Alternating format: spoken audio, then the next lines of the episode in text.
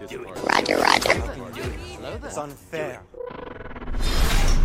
We would be honored if you would join us. What's going on, everybody? I hope you're all having an awesome day so far. Alright, so there are tons of debates in Star Wars fandom, and I want you to answer this question right now in the comments below before we start. Do Who won the actual duel?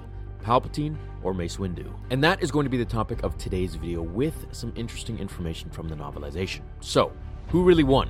A lot of people say Mace, some say Palpatine. However, before we begin, I want to say in an interview with George, he did say that Mace beat him fair and square.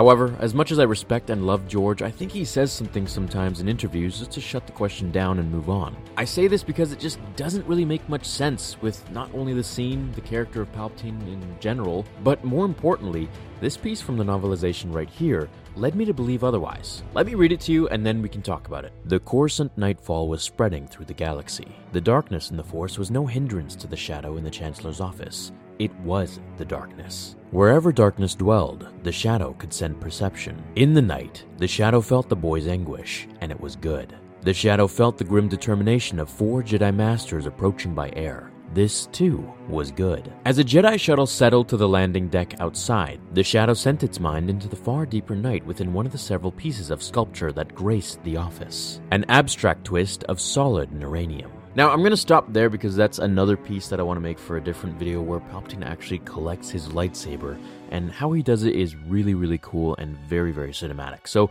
I'm going to save that for another video. Now, while this is a very short piece, it's very impactful, and it's the only bit of info that leads me to believe Palpatine knew exactly what was happening. As it reads, the darkness in the Force was no hindrance to the shadow in the Chancellor's office, it was the darkness. This means that wherever darkness dwelled, the shadow could send his perception. It then says how he felt the boys, which in other words is Anakin's, anguish. This was where Anakin was thinking and crying to himself in the Jedi Council chambers right here. Immediately, he felt the Jedi shuttle land on the landing deck outside and felt the four Jedi Masters with purpose approaching far before they even landed. He knew what needed to happen, and he had to take out the three weakest ones, only to leave Mace, who would create much confrontation in Anakin when he saw him laying there. Because, I mean, look, if Anakin were to kill Kolar or Saesee Tiin, it wouldn't really be as difficult of a decision to make compared to stopping Mace Windu, who he had more of a relationship with and who had the same authority as Yoda, pretty much. And I feel like killing Kit Fisto would just be difficult altogether because that guy's just so happy. Now, if Palpatine could feel Anakin's anguish and basically could throw his feelers into everything that was dark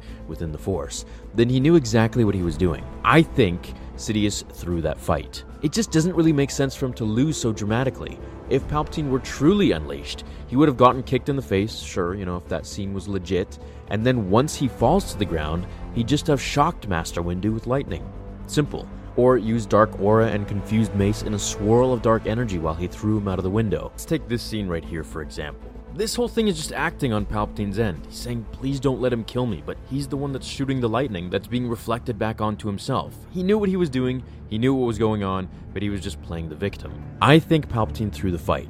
It was close, of course, Mace is strong, but he's not really much of a match for Palpatine's true power. And when I say true power, you know what I mean. At least, I don't think so, according to this passage. It's a toss up. So let me know. What do you guys think? Mace or Palpatine? Thanks for watching today's video, everyone. I hope this put a bit of light on an age old debate and question. I will see you all in the next episode of Star Wars Theory. Until then, my fellow Jedi and Sith friends, remember The Force will be with you always.